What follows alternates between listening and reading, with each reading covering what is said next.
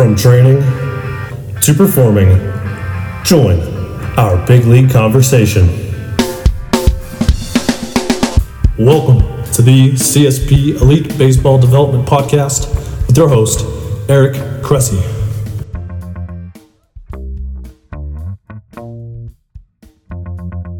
Welcome back to the CSP Elite Baseball Development Podcast. I'm Eric Cressy, and this is episode 47.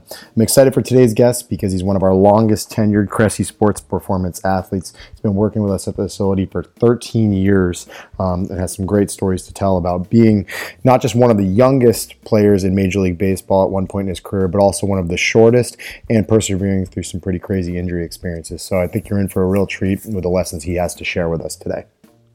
Today's episode is brought to you by Marc Pro. If you're a baseball pitcher, you know that keeping your arm healthy is essential. But with high training volumes on top of games, that's not always easy. Overuse is a significant problem for players at every level of baseball right now.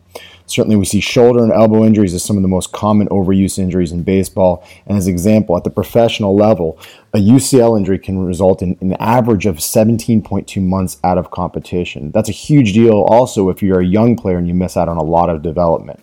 So, really, at the end of the day, there are three ways that we can combat overuse. First, you can reduce the workload, and certainly there's been a lot of research out there on pitch counts. Second, and this is the theme of these podcasts, is that you can build a significant level of strength and fitness to prepare yourself. However, a third key approach that's often overlooked is that you can work to improve your recovery so that you can safely display your fitness day in and day out. And that's really where the Marc Pro is an effective tool. Some athletes will even use it to warm up their arms before they throw as well. MarcPro is a cutting edge EMS device that uses patented technology to create non fatiguing muscle activation, and this is what separates it from other recovery tools. Muscle activation with MarcPro facilitates each stage of the body's natural recovery process, similar to active recovery, but without the extra muscular effort and fatigue. Athletes can use it for as long as they need to ensure a more full and quick recovery in between training or games.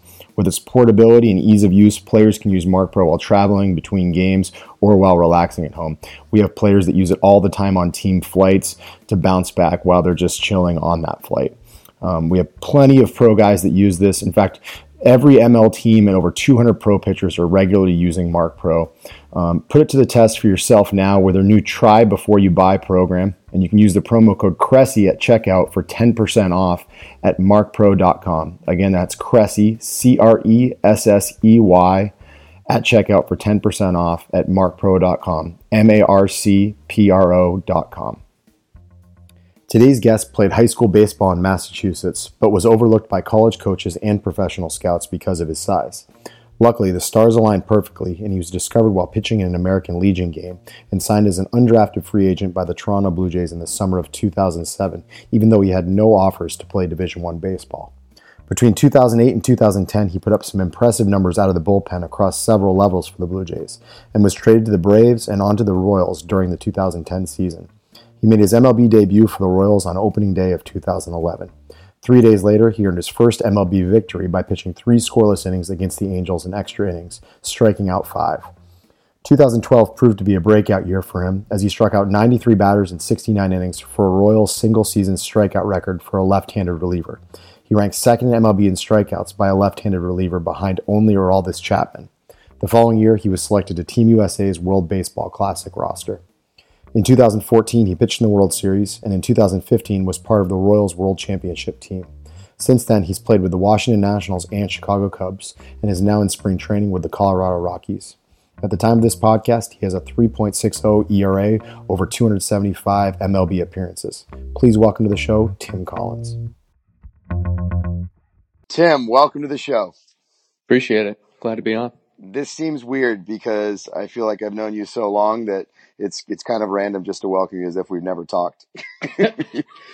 I know we're going on like year twenty. Uh, uh, 2007, so we're, yeah. we're we're 13 years deep. I've, yeah, I, I've actually known you almost as long as I've known my wife. So we're. I know that's pretty funny. You're an elite company. Um, yeah, but I, I think that's actually a good place to kind of start it. So. Uh, you know, I feel like your story got told a ton back around your rookie year and in the years that mm-hmm. followed, you know, especially, you know, being five foot seven, obviously mm-hmm. it's, it stands out. Um, not not for, uh, for actual height reasons, but for you know the profound nature of how hard it is to make it to the big leagues at that height.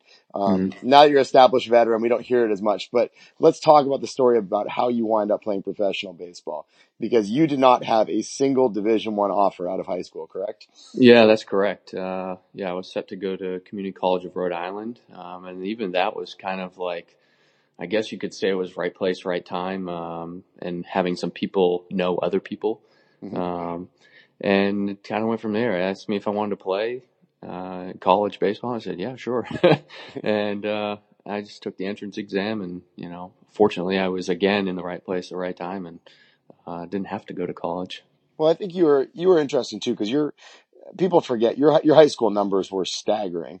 Like, Yeah. what, what was your team's record in your four years of high school? Uh, I think we won like 90 plus games. Uh, and again, that we played 20 game seasons. So, Yep. you know, four years, that's 80 games. And then you add playoffs. I think we won like 90 or 91 games, 91 and five or something like that.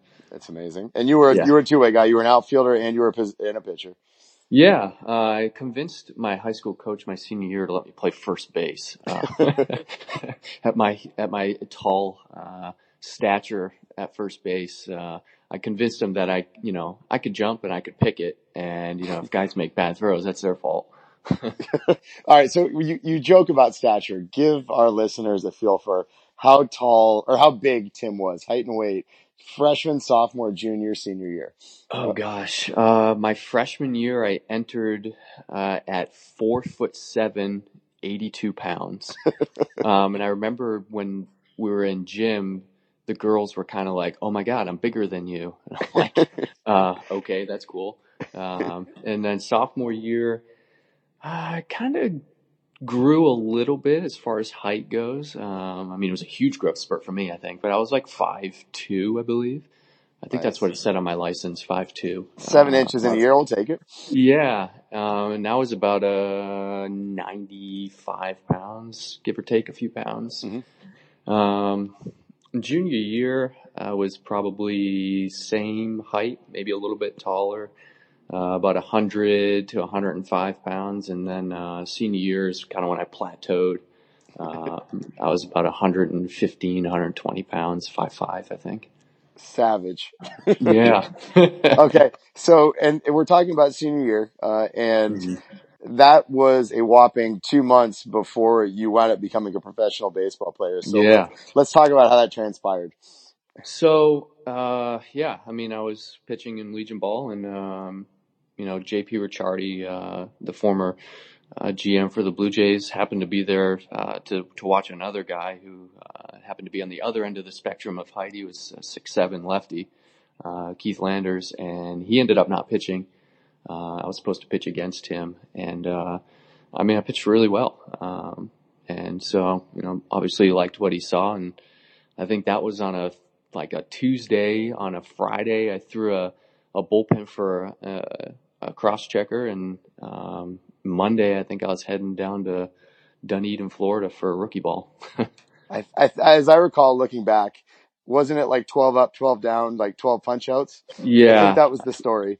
Yeah. Um, and, Yeah. but, but I I think was we're, being modest. yeah, I, I, I, fair enough. But I think, you know, like, how, how are you punching guys out? Like, what was it that made you stand out? Because it wasn't at that point elite velocity, was it? Yeah, no, I didn't throw hard at all. I mean, I was 83, 84. Um, and I, I mean, I never really heard what my velocities were. Um, you know, but I was, you know, at times I was 82 to 84 and I had a really good curveball. Um, and, you know, I threw a lot of strikes. Um, and I was pretty deceptive, um, cause even at that size, you know, 82, 83 shouldn't come out of a, a kid that small. And I think a lot had to do with the uh, the talent level, I guess, in that area. Um, You know, uh, Worcester, Massachusetts, isn't pumping out uh, you know elite baseball players left and right, but um, yeah, I think that was uh, I was very deceptive. Um, I had a really good curveball, and not many people know this, but I had a really good knuckleball as well. So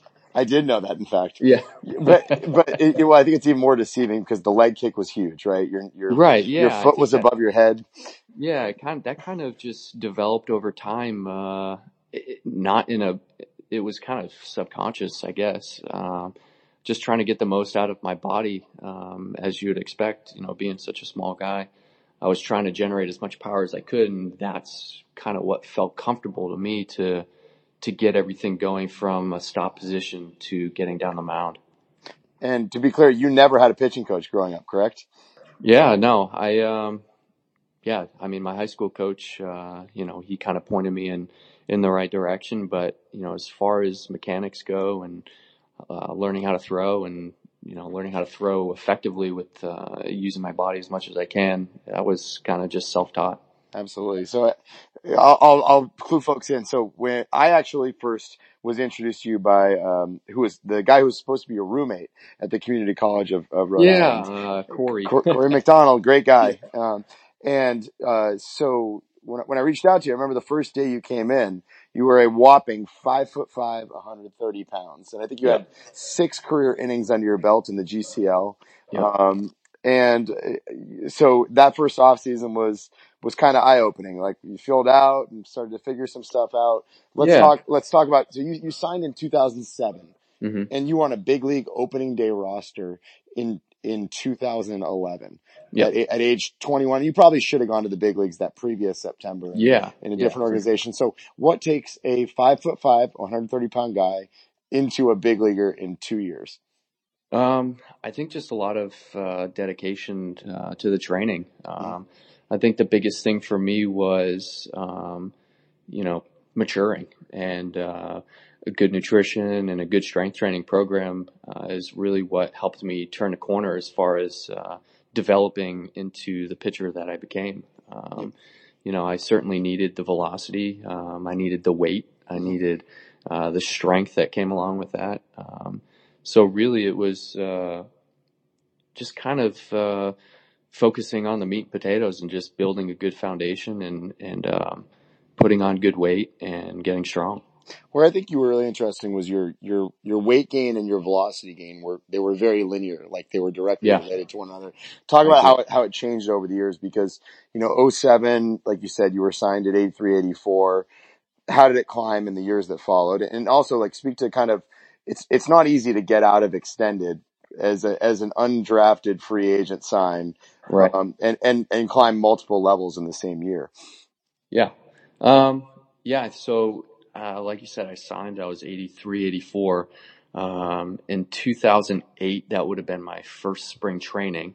Um, and that's when I really kind of opened the eyes of some of the staff around, uh, around that organization, um, that it really wasn't kind of a joke. Um, you know, they see this little kid walking in who doesn't have a, a piece of hair on his body, you know, just a tiny kid. Um, and I think that was the first time that I sort of opened some eyes that, you know, I really had some potential. Um, and I'm not quite, I mean, you would probably know better how much weight I put on that off season. Um, but that really, like you said, it, it, it really transferred to my velocity. It was about, it was um, about 25 pounds. I think you were yeah. 155. Right. So I was at that spring training, I was 88 to 90, mm-hmm. um, touching 91. Uh, and, you know, I at that point, I should have probably broke camp with a full season team. Um, but you know, I was sent to extended, um, and I think I spent probably a week and a half there. Um, and by chance, they invited me to go to um, Lansing to pitch against, uh, I believe it was Michigan State. Mm-hmm. Um, in this kind of exhibition game, and I went in and I pitched two innings. I struck out five, and they were like, "Who the heck is this little kid? And the college coaches were like, how did we miss him? You know? Um, so they sent me back to extended for a few days and, you know, sure enough, uh, I got a call one morning and said, Hey, you're going to go to Lansing. And, uh, I remember cause my roommates were so mad cause they were 24, 25 and, you know, I was 18 years old and mm-hmm. Very limited innings and, you know, I was jumping over them. So, um, the following year, uh, well, so I spent a full year yeah. in, uh, in Lansing. You're, uh, and you're being you're being sh- like very modest right now. You were you were Baseball America's low A reliever of the year, and you struck yeah, out, struck no, out was, 98 guys in 68 innings. yeah, I was. I think it might have even been less, like 58 innings or something like that. Yeah, it was um, it was yeah, a one five ERA. It was a yeah. Season. I had a really really good year. Um, you know, I was uh, eventually closing games for them, and um, like you said, I had a lot of strikeouts, and you know that was kind of my mo in high school is mm-hmm. you know low innings, high strikeouts, and um, so I think what helped me carry that on was you know the strength that I gained and uh, mm-hmm. the weight that I put on. So, um, but yeah, my velocity there was you know 89, 91, um, and then the following year um, in low A, I mean high A, I was uh, I think I was probably up to 93, 94 that year. So I saw another uh, jump in the velocity, and I think I even put on, you know, probably like six or seven more pounds, but it looked like 20. um, and uh, yeah, I uh, again I saw you know a, a good jump in velocity um, with with the weight gain and the strength gain, um, and uh, so I spent you know the almost the whole year uh, there Mm-hmm. Um, and then I had the opportunity to uh, go up to Double A, and um, I got hit around a little bit, mm-hmm. you know, as as uh, some people do with the adjustments. But um, and uh, where are we at now? Double A, uh, 2010 is probably, I would say, my best year um, that I had in the minor leagues. I think uh, halfway through the season before I got traded, I was at like 42 innings with like 78 strikeouts or something like that. Uh, So I was striking out a lot of guys, and my velo again had jumped a little bit. Um, you know, touching 95, 96. Um, and then that's kind of where I bounced around a little bit. Um, and you you had gotten really, I, I, know that was a point in your career where the Jays introduced you to, you know, kind of a lot of Alan Jaeger's work with long toss, and that was something yeah. for you that was that was pretty game changing, wasn't it? Yeah, I was huge into the whole long toss thing, um, mm-hmm. and I and I still am. Mm-hmm. Um, I sort of got away from it a little bit, but I'm kind of back on that same routine. But yeah, the long toss was a huge part of not just. Uh, you know, gaining some arm strength, but keeping my arm healthy throughout the season. Um, and I think that was a huge, uh, played a huge role in, in really everything, you know, my health, my, um, you know, being able to pitch every day, feeling good every day. My velocity was up a little bit. Um, I mean, I even had, um, you know, pitching coaches hitting fungos out to me because nobody else wanted to play catch with me.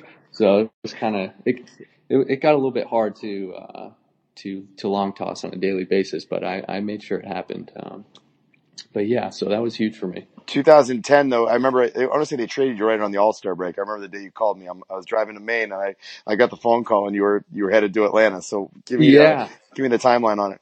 Oh man. So I woke up to about like 20 missed calls um, from the Blue Jays uh, assistant GM. And so I call him back and he's like, Hey, uh, you've been traded. I'm like, uh, okay. and I was, I was at home on the All-Star break. And so, um, you know, I had to drive back up to New Hampshire, which, which wasn't a very far drive, obviously.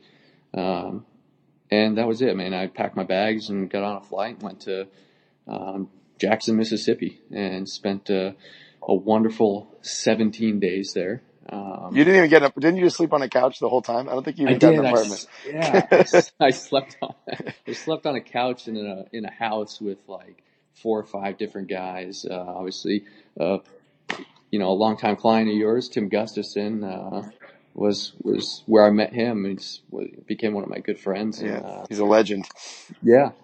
So, yeah, I spent uh, 17 days with uh, with them, and then um, I remember the trade deadline was like two minutes away, um, and the only reason I knew that is because there was another guy on the team who was, you know, really, really praying he was getting traded.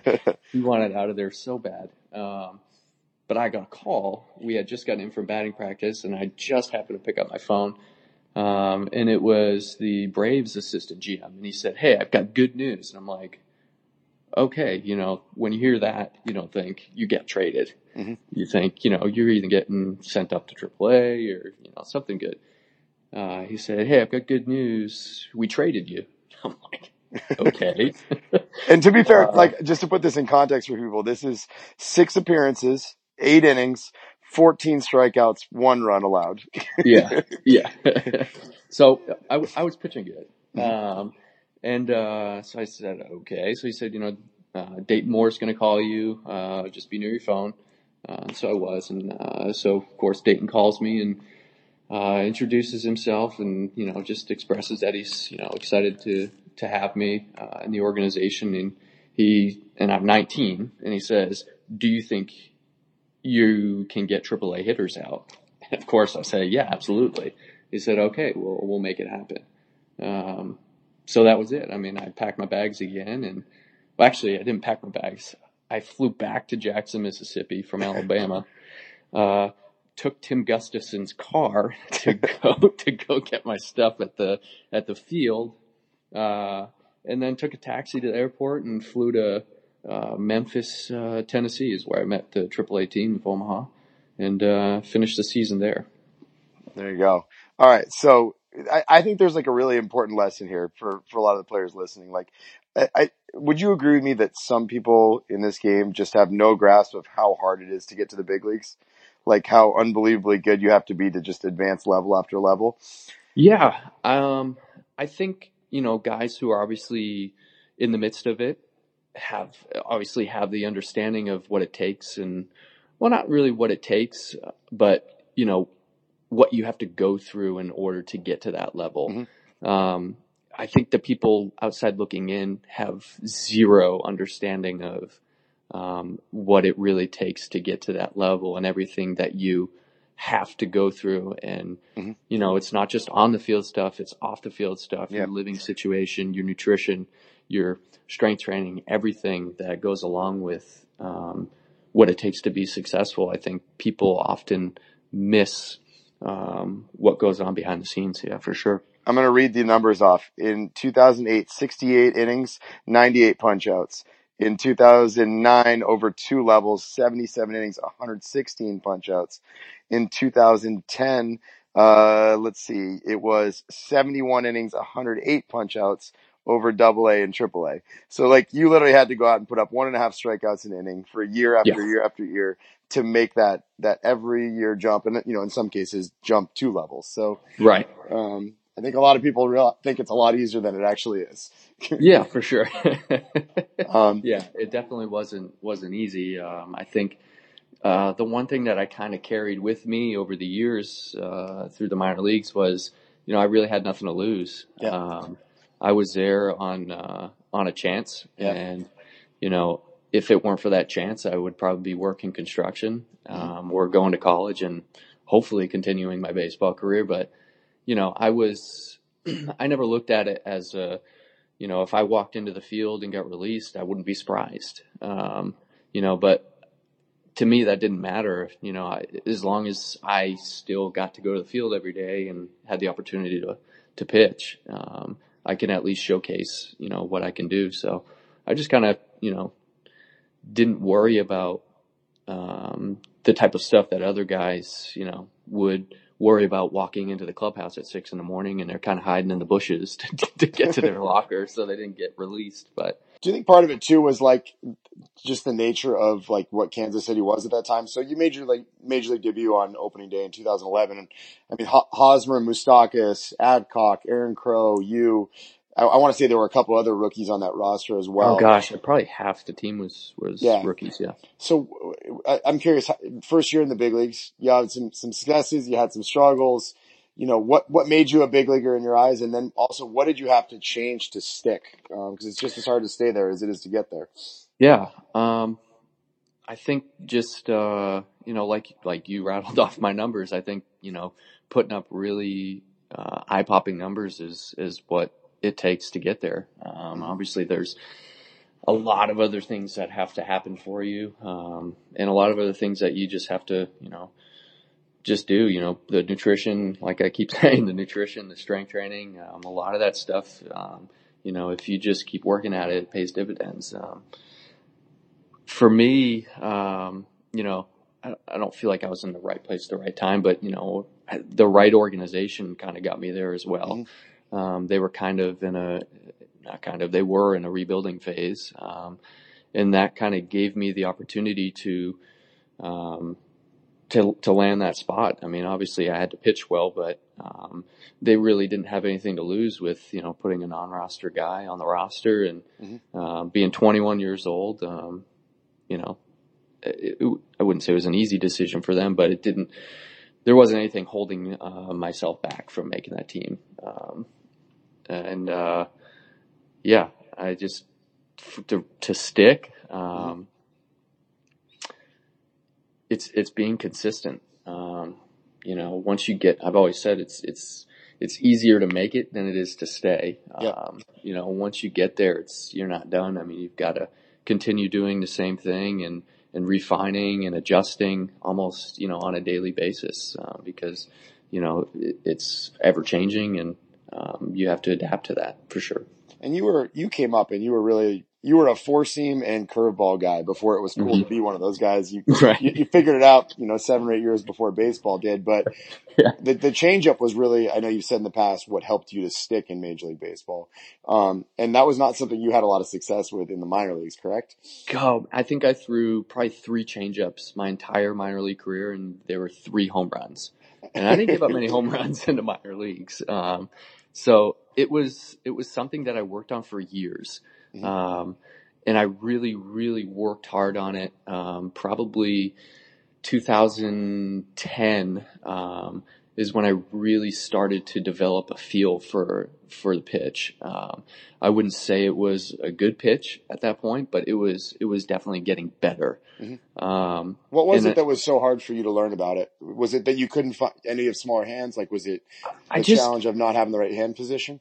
I just couldn't figure out how to slow the ball down. Mm-hmm. Um, I couldn't find the right grip that was comfortable to command. I couldn't find the right grip that allowed me to take the uh, amount of velocity off that I needed. Mm-hmm. Um, and it just, it was incredibly tough um, to, to figure out both of those, um, you know, because not having a comfortable grip and then you think you might have found one, but you go to throw it and it's, you know, it's only five or six miles an hour off your, your fastball. And for me, that, that wasn't enough. I was getting hit around with that. So it, it took a while to, to just find a grip. And then it took a while to refine that and learn how to command it and, um, how to utilize it, uh, what counts to throw it in, who to throw it to. I mean, so there's, there's a, a long list of things that I that I needed to uh, work on before I thought it was a, a good pitch for me. And when did it finally start to click? Was it in Double A or was it actually once you got to the big leagues?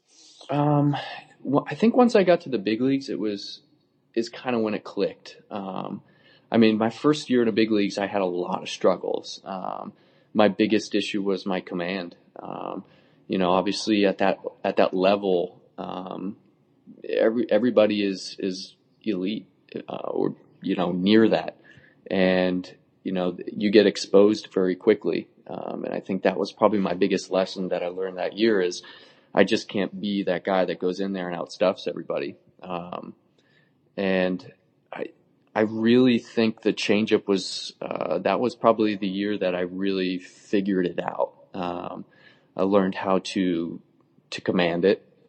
Um, I found a grip that was comfortable for me, and uh, it was just a matter of trying to figure out how to utilize that, um, you know, with my pitch sequence. Absolutely. So 2011, 67 innings, 48 walks. Mm-hmm. 2012, 69 innings, 34 walks, but with 93 strikeouts. So 2012 right. was a big breakout year. Obviously, yep. we talked about the changeup being something that was really impactful for you, but uh, I'm curious. Uh, you know, you also played around with the delivery that year.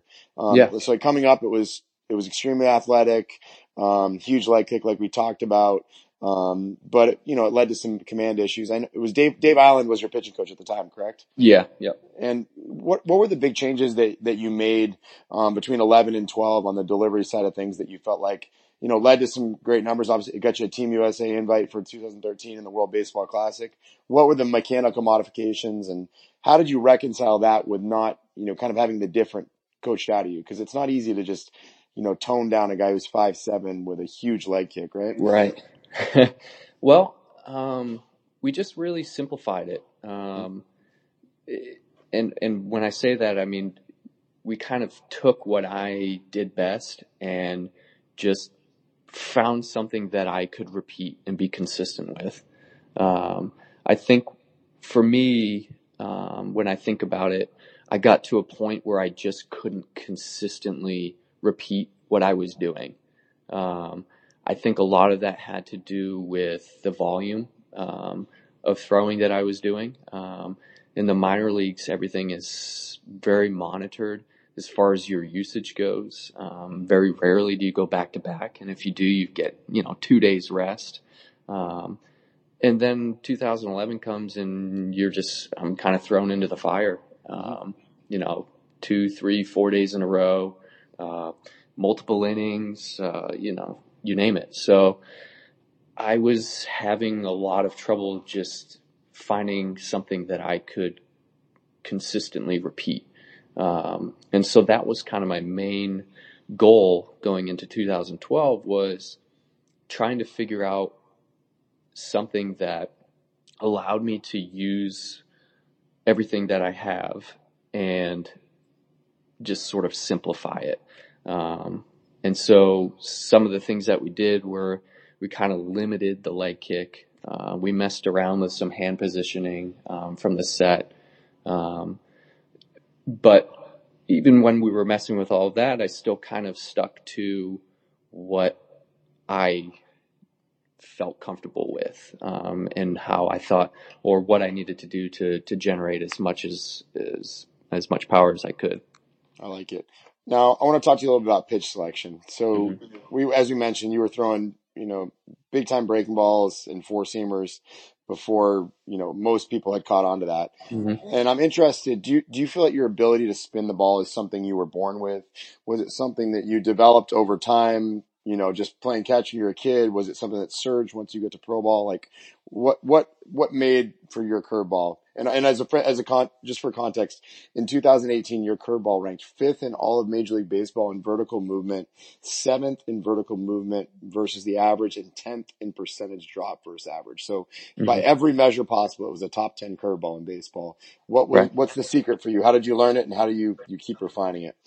Well, I, there's always one thing that stuck with me, um, and this was it's kind of funny that it does because it was I was playing for a like a nine ten year old travel team. Mm-hmm. And I threw a curveball to the coach. And this is funny, but I'm nine or 10 years old. I threw a curveball and he looked at me and goes, that wasn't very good. And I'm like, oh crap. you know, I thought I had something. Um, and that, that really kind of stuck with me. And I don't know if I, you know, subconsciously carried that around, but I, from that point on, I really wanted that to be a good pitch. Um, and at some point, I think it, it, it clicked. Um, and obviously in high school, you know, I had a really good curveball. Um, but I, you know, there isn't, there, there wasn't a point in between that moment and high school where it just clicked. I think I just kind of developed it and, uh, you know, just kind of is what it is, I guess. Um, you know, are there are there cues that you um, that you have when, with respect to a curveball that you know reminders that you give yourself, or even like ana- analogies you utilize? Yeah. Um, so for me, the biggest thing is I've got to really make sure that I'm staying tight, um, bringing the ball close to me.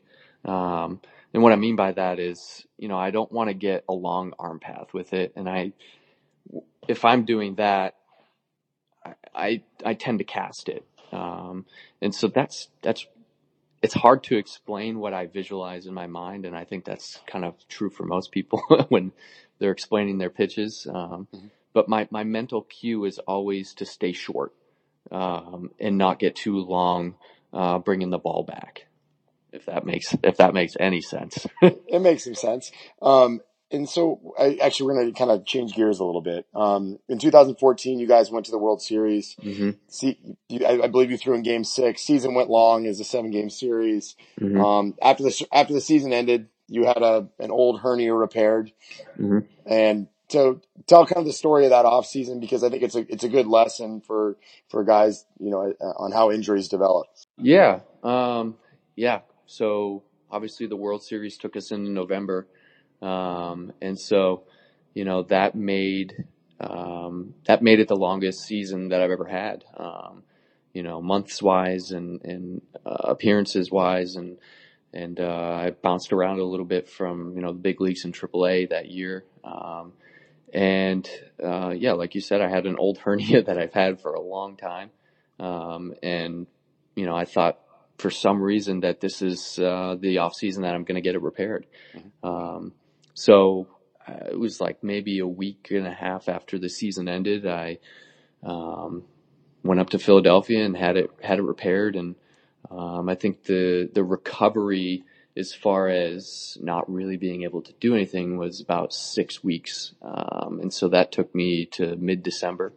Um, and after already having such a short off season, uh, I made it even shorter by not even by, by not being able to um, to have the the proper or enough training to to build a foundation to to carry me into the the following season. Um, and on top of that, you know, I had a sort of a rushed throwing program. Mm-hmm. Um, mm-hmm. I would say. Uh, I guess I would kind of describe it best as not ready to to take on that amount of throwing, um, just strictly due to the lack of training that I was able to get in. Mm-hmm. Um, and so eh, I guess it was sort of, uh, um, too much too soon. Uh, and then when you get to spring training, I mean, you've got to be ready.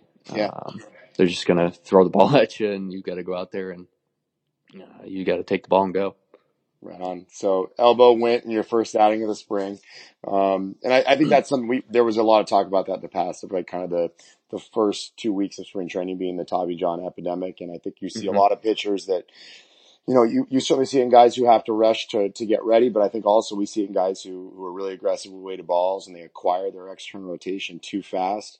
Um, mm-hmm. and, you know, that's a, kind of a perfect example. So, you know, I, I, think there's a good lesson there is that, you know, an off-season throwing program can't, it can't start in January. You know, it's gotta, it's gotta have a little bit of build up beforehand. Otherwise you're, you're playing from behind the eight ball a little bit.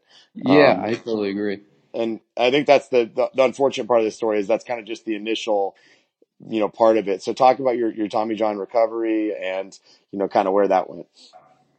So yeah, like you said, it was first game of spring training. Um, and, uh, I think it was probably like a week later. Um, I had flown out to uh, see Dr. Andrews, mm-hmm. um, and basically to get my second opinion. Mm-hmm.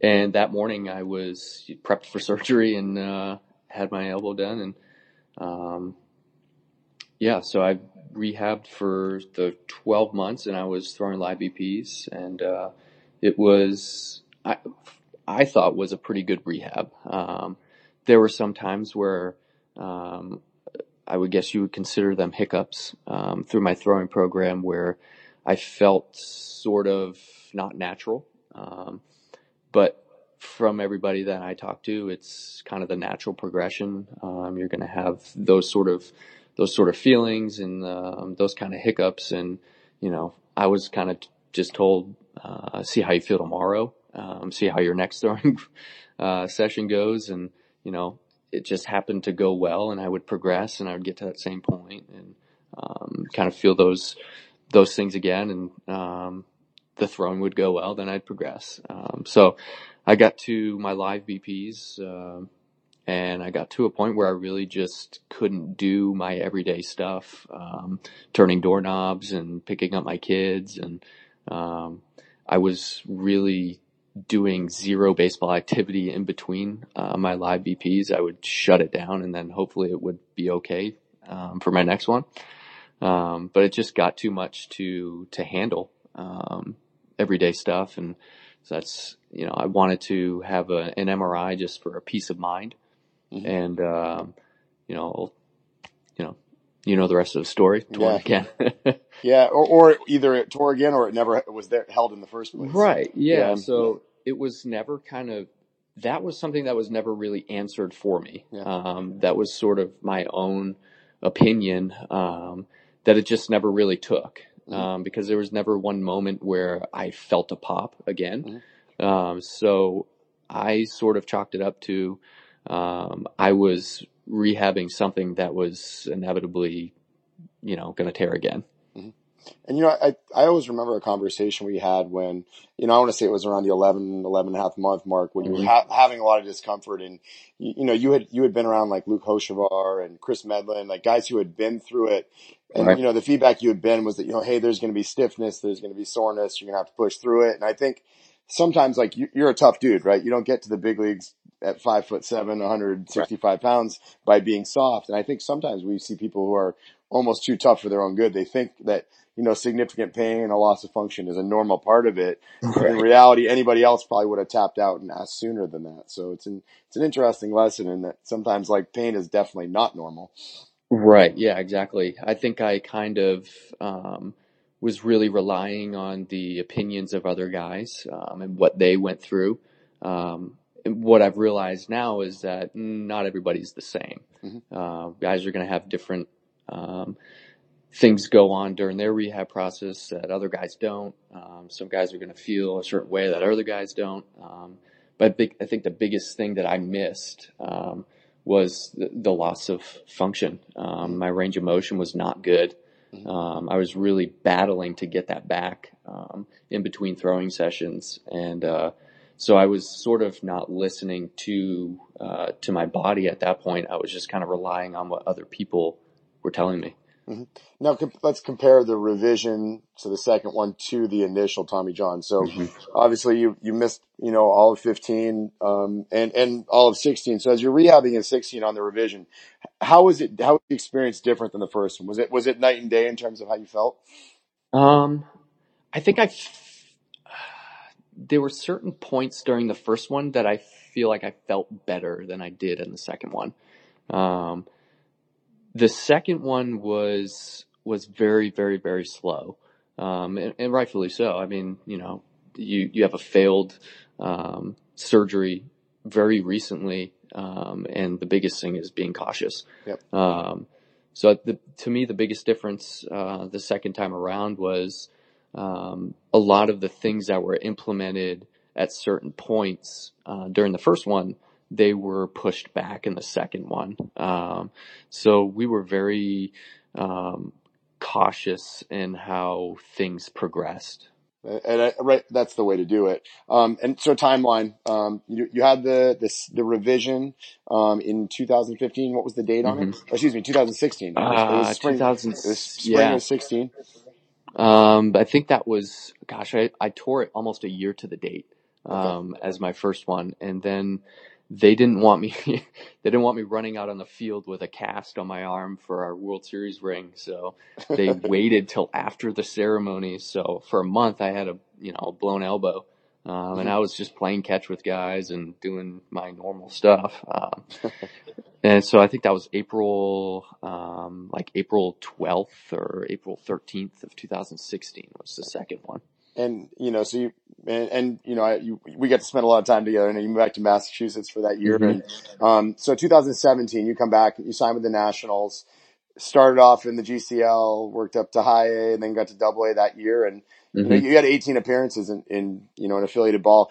What, what was the elbow? How was it like that year? Cause you were, you were little, what, you were 13 or 14 months, I want to say, when you went back. hmm Uh, probably a little bit more. Let me think. Uh, Maybe yeah, a it was little bit probably longer. about 14 and a half to 15 months before I was back in a, in an actual game. Yeah. Mhm. And how, how did the Um, elbow respond? I guess that's the, the bigger question. You know, at, at that point, I was, I think my mind was, was further along than my body was. Mhm. Um, and I didn't realize that until after the season. Um, cause there, there were a lot of times during, uh, that period I felt like I was being held back. Mhm. And, uh, so there were a lot of frustrations, um, with that alone. Um, I thought I felt pretty good. I thought the ball was coming out pretty good. Um, not till I got to double A that I realized it's not coming out very good. Yeah. Um, I think that the numbers will tell I got whacked around pretty good. Um, but it was really more of a mental battle than a physical battle. Um, my arm felt good. I just didn't, I didn't have that life that I was expecting. I didn't have the crispness that my fastball usually had. I didn't have the consistency with my break on my curveball. Um, and I was, I think I was really struggling physically, but I didn't realize it because mentally I was so ready for the next level because I Mhm. wanted to get to the, that light at the end of the tunnel and, and, and uh, obviously make it back to the big leagues. Um, but the front office uh, was very blunt with me that my stuff wasn't very good Mhm. um, at that point, and it didn't t- it didn't hit me until after the season that you know they were right, and I was I was very thankful that they were honest with me and um, held me back to to develop and continue to progress instead of pushing me forward and trying to you know force that ultimate goal. And I, and I think you got back to a lot of the, you were able to get back to a lot of the roots in that 17 to 18 off season in terms of Mm-hmm. being a little more aggressive with your throwing frame once you trusted it. I know you also, you did a lot of work with Mark Campbell, the, um, Mhm. you know, the, the director of mental conditioning for the Nationals. Talk, talk Yeah. a little bit about that. What were the, the biggest changes you made on that front? Um. So for, for I mean, first off, Mark Campbell, I love him. He's Yeah. he's fantastic. Um, he's Well, one of my I- I- best friends now. What I would say is this is a, this is an important qualification. Tim Collins, I met in 2017, would have rolled his eyes at the concept of mental conditioning. Would you agree? I know. agree? You, yeah, I probably would have sat down and had a conversation, but Yeah. I was sort of jaded to Yeah. to that side of baseball just from past experiences. Yeah. Um, but what I what I really what I really loved about working with Mark was um, it wasn't ever about baseball. Yeah. Um, it was um, life stuff. Um, you know how to um, you know mentally prepare yourself, not just for baseball, but for life after baseball. Um, and a lot of the stuff that we did was had nothing to do with it. You know, had nothing to do with baseball. We would sit and just talk uh, like friends would for hours. Um, and uh, so that kind of um, built my trust with knowing that he wasn't trying to change who I was. He was Mhm. trying to help me become the best possible me Mhm. um, in, in any scenario. And I, I, I mean, I distinctly remember we were at the game in 2018. Um, I think it was your first big league spring training appearance for the Mhm. Nationals in 18. We saw 97 on the radar gun and, Mhm. and sure enough, you know, 30 appearances in Syracuse and you're back in the big leagues in the Nationals for, for 38 appearances that year. Yeah. Um, did, did the arm really turn a corner in 18? That second year in terms of how it bounced back between starts and things like that? It did, yeah. Um, the biggest thing for me, what I kind of gathered um, going into the offseason 17 was I just had been rehabbing for almost three years. Mhm. Um, and to, to think that I was going to be at my best at that point was really just kind of far fetched. Mhm. Um, I had put in so much work and effort and, and time to, to get to that point. I was just in, just completely exhausted. Mhm. Um, and so for me, the biggest benefit was having a full off season to, to get back to my regular routine, to train, to have a normal throwing program, to be able to get my nutrition back on track. Um, and that is where I really saw, um, my arm turn a corner. Um, spring training, I was, you know, there was some normal soreness, but really, um, I was, I was really prepared for, for that. I was prepared to make the team and be able to take on the, the everyday workload that, you know, that you're called upon to do in the big league. So I felt, I felt like I was really prepared at that point. Um, that's kind of what helped me turn a corner was, you know, just being able to have five months to, to not do, you know, specific baseball activity. Um, I think that really helped. What would you say the biggest lessons that you've you've learned, you know, just in terms of how you manage your arms since you were since you were called up in eleven are? You know, is it is it how you save your bullets? Is it how you throw between outings? Is it the manual therapy you asked for? How you structure your training? What is it that if you could go back to 2011 and teach yourself that lesson back then, what would it be? I think it would be, um, you know, the biggest thing I learned from my rehab was in order to progress, you have to listen to your body. Um, and what I mean by that is the days I felt great, I did what I needed to. I didn't try to go above and beyond. I wanted to feel good the next day. And I think that's the biggest, the, the best way to progress is what do I got to do to feel good the next day so that I can feel good the next day and the next day. Um, if I could go back to 2011, I would probably, um, I don't know if I would change much. Um, I would probably um, maybe clean up my nutrition a little bit during the season. Um, I would probably, I, I got away from long tossing, um, somewhere between, you know, 12 and 13 and 14 a little bit. I've got away from long tossing. I think that's probably something I would have wished I continued, uh, doing. Um, I think that probably would have, um, put me in a better position to take on that workload that I had from, you know, 11 to 14 and might have put me in a better position, um, going into that next year. But, um, That's that's an easy mistake to make, though. If, you know, Yeah. in, in your defense, I remember, you know, when you're getting used like that much at the big league level. I remember I asked you, like, "Hey Tim, when was the last time you threw 300 feet?" And your response was something like, "I do it every day. They just catch it at 60 feet six inches." yeah, I mean, I, yeah, it's the hardest part is to, to find a partner that's willing to go along with you every day. Um, and you know, one day turns into two and then you don't do it for a third day and then you don't do it for the fourth day. And then next thing you know, your, your limit is 90 feet. Um, and for me, that's, you know, that's, that's not how my body likes to operate. Um, I've got to see that carry. Um, and, you know, other people will, you know, go against that. But, uh, for me, that's, um, that's where I benefit the most is, is seeing that carry and seeing that ball travel 300 feet. I love it. All right, so we at the end we always do a lightning round. Um, this is Okay. the fun one. All right, so back in your minor league era, you were notorious around this Cressy Sports Performance facility Uh-huh. for being an amazing Girl Scout cookie salesman. Yes. Um, what was the what was the exact number you sold in a day for one of our clients? Um, I don't know. I gosh, I probably sold like 90 boxes or something like that. you set up you built you built a table just to set up in the office. right? Yeah, out of scrap wood. If you if you had to estimate how many hours uh you or, or I was going to say what's the what's the number one strategy for selling Girl Scout cookies? What is it? What made Oh, you so man, charismatic? Yeah, I you got to relate to the people, um, and you just don't take no for an answer. I mean, nobody nobody's gonna say no to cookies, um, especially in a gym. I mean, you gotta you you just can't take no for an answer. Everybody has their credit card. I mean, they're gonna pay Pete at the desk, so they're gonna pay me too. All right. So next question is, uh, you also are notorious for, for probably spending more hours at CSP than actual Mhm. staff members. Sure.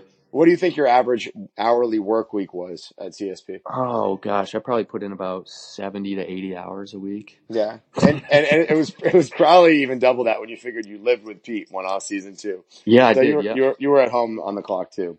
Um, yeah, exactly. All right. So this is what I ask of a lot of guys. What's more important, stuff or command? Um, in my opinion, I think a little bit of both. Um, you have to have the stuff um, to be able to compete at that level. Um, but if you have the if you have stuff but you don't have command, um, your stuff isn't as good. So I think they kind of go hand in hand, in my opinion. That's that's a little bit of a vanilla answer, but we're gonna you get away with it. Most guys have, have picked a side. Um, all right. So, what advice would you give to a teenage Tim Collins?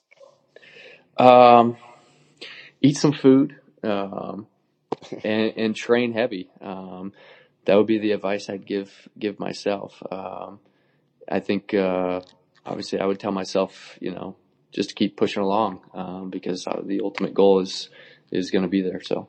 Nice. All right. Favorite teammate of all time and why? Oh gosh, You can pick a couple if you want to. man. All right. Uh, so Trystan Magnuson is the first Oh, one yeah. that pops into my mind. He's Great. my roommate. Great guy.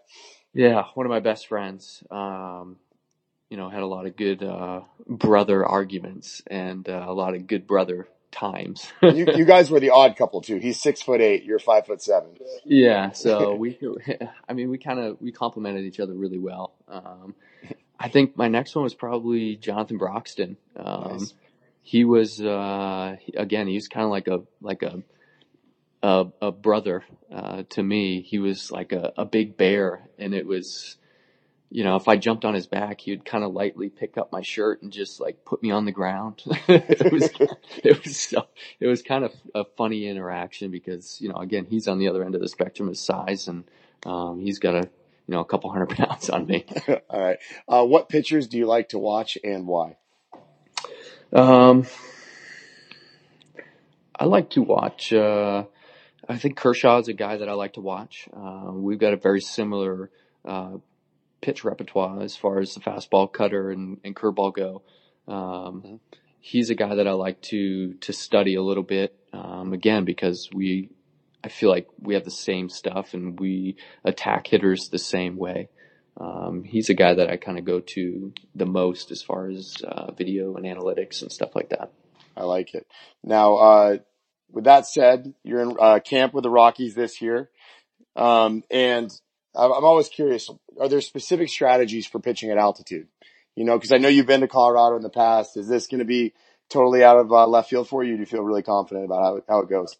I, f- I feel pretty confident. Um, I've always approached the the altitude as a mindset. To be honest with you, um, obviously it matters. Um, your ball's not going to do as much as it would um, not at that altitude, mm-hmm. but to me, it's it's more of a mindset um, than anything. Uh, this stuff is your stuff is still going to be good. You just have to um, set your sights differently. I like it. All right, man. Well, it was awesome to have you on. Really appreciate you taking the time to join us, and uh, no we are excited to see you do your thing this year. It's, it's been cool to be uh, to not just witness your story, but be a part of it as well. So, best of luck. I appreciate it. Thank you.